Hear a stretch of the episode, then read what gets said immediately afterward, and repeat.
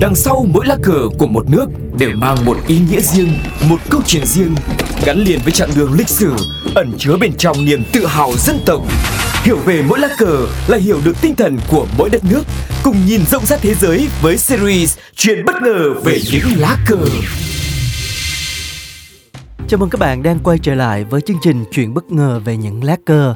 Ngày hôm nay chúng ta sẽ cùng tìm hiểu về quốc kỳ của Italy.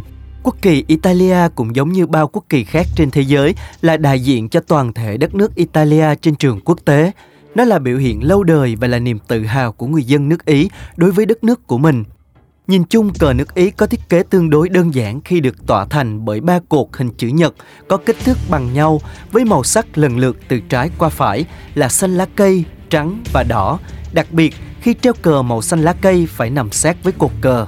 Nếu các bạn để ý thì có thể thấy được thiết kế của lá cờ nước Ý có phần tương đối giống với cờ nước Pháp với ba cột màu chỉ khác biệt về màu sắc của cột đầu tiên, trong khi Pháp là màu xanh nước biển thì Ý lại chọn màu xanh lá cây. Điều này một phần là do ảnh hưởng khi đội quân của Napoleon đi qua nước Ý vào những năm 1796. Thiết kế ngày nay của quốc kỳ nước Ý được cho là thuộc về Napoleon Bonaparte khi ông dẫn quân của mình đi qua đất nước này.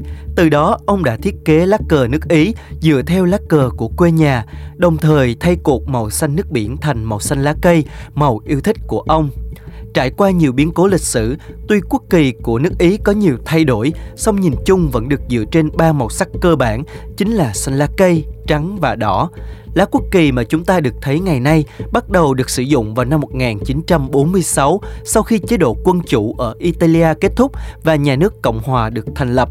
Tuy có thiết kế khá đơn giản chỉ gồm ba cột màu khác nhau, nhưng không phải vì thế mà lá cờ của Ý thiếu đi những ý nghĩa của mình. Do có lịch sử lâu đời nên có không ít những ý nghĩa khác nhau liên quan đến màu sắc trên lá cờ nước Ý. Tuy nhiên trong đó ý nghĩa được nhiều người công nhận nhất chính là màu xanh lá cây trên cờ Italia đại diện cho những cánh đồng xanh tươi tốt, là màu của tương lai và hy vọng. Màu trắng là của những ngọn núi tuyết phủ quanh năm, đại diện cho niềm tin và sự trường tồn. Và cuối cùng là màu đỏ, là máu của những người lính anh hùng đã chiến đấu để có được hòa bình ngày hôm nay.